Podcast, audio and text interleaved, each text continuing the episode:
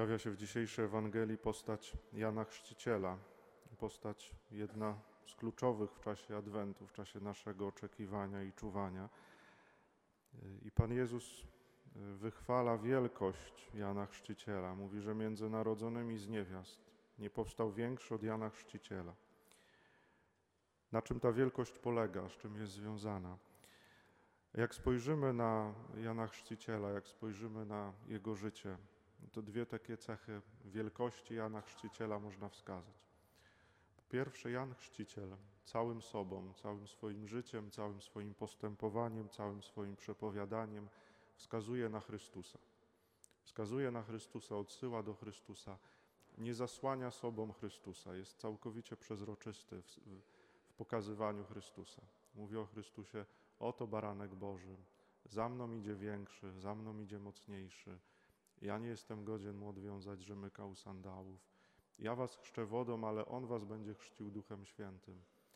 Jan Chrzciciel całkowicie wskazuje na Chrystusa, odsyła do Chrystusa, nie skupia, nie skupia na sobie. Na tym polega wielkość, wielkość Jana Chrzciciela. Czasami naszą wielkość właśnie budujemy przez to, żeby kogoś zasłonić, przez to, żeby, e, żeby objawiło się coś wielkiego u nas, ale zasłaniamy kogoś innego albo próbujemy zanegować coś u kogoś w taki sposób właśnie, żeby pokazać, zmniejszyć wagę, zwiększyć wielkość, e, żeby pokazać, że to wcale nie jest tak ważne, wielkie, istotne. Natomiast Jan Chrzciciel jest taką osobą, która uczy nas takiej wielkości, która pokazuje na prawdziwą wielkość, na prawdziwą wielkość, która, która jest w kimś innym. I druga cecha taka Jana Chrzciciela, druga cecha wielkości Jana Chrzciciela – to jest niesamowite, jak spojrzymy na jego e, postępowanie, na jego życie. Dlatego, że Jan Chrzciciel to jest człowiek, który nie uczynił żadnego znaku, nie uczynił żadnego cudu, e, a jednocześnie e, do Jana Chrzciciela ciągnęła cała judzka kraina. Do Jana Chrzciciela przychodziła cała Jerozolima. Ta część, można powiedzieć, najbardziej wierząca Izraela, Juda, Jerozolima, miejsce, w którym jest świątynia. Jan Chrzciciel nie uczynił żadnego znaku, żadnego cuda, wszyscy do niego przychodzili, wyznawali swoje grzechy, e, przyjmowali chrzest na nawrócenie, chcieli się nawrócić. W tym też wyraża się niesamowita wielkość, że Jan Chrzciciel niczego takiego wielkiego, spektakularnego nie uczynił, takiego, co by ściągało do niego rzesze ludzi. Jedyne, co robił, to wyszedł na pustynię, e, głosił konieczność nawrócenia. Jakby, jakby się popatrzyło na Jana Chrzciciela, nie był nikim zachęcającym, żeby do niego przyjść. Przecież nosił odzienie ze skóry wielbłądziej, żywił się szarańczą. Żadna wielka postać, a jednocześnie do Jana Chrzciciela właśnie przychodzili ludzie. W tym wyraża się wielkość Jana Chrzciciela, w tym, że pokazuje na Chrystusa i w tym, że głosi nawrócenie.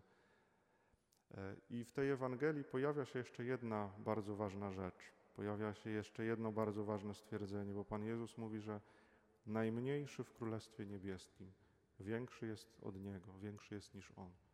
Najmniejszy w Królestwie Niebieskim większy jest niż Jan Chrzciciel.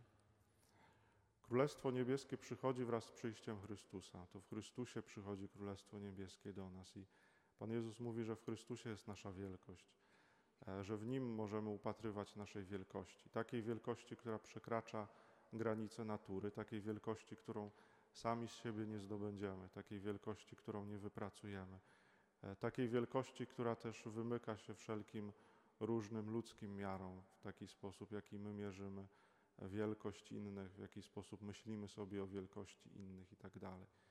Nasza wielkość jest w Chrystusie i to jest bardzo ważne e, stwierdzenie, które pojawia się w dzisiejszej Ewangelii. My tej wielkości szukamy i ta wielkość w nas i w naszych sercach jest przez Pana Boga naturalnie wpisana. Pan Jezus właśnie mówi, że w Nim jest prawdziwa wielkość, że właśnie w Nim jest ta, taka wielkość, która, która absolutnie przekracza też ramy naszego rozumienia, ale też przekracza, przekracza ramy naszej natury i tego, do czego jesteśmy sami o własnych siłach naturalnych zdolni. Czekamy na Mesjasza, czekamy na tego, który przyszedł dwa tysiące lat temu i przyszedł i, i przywrócił tą wielkość utraconą przez grzech pierworodny. I czekamy na Mesjasza, który przyjdzie na końcu czasów. I właśnie wtedy też właśnie w pełni, całkowicie objawi się ta wielkość, którą mamy w Chrystusie i którą jest w stanie nas tylko Chrystus obdarzyć.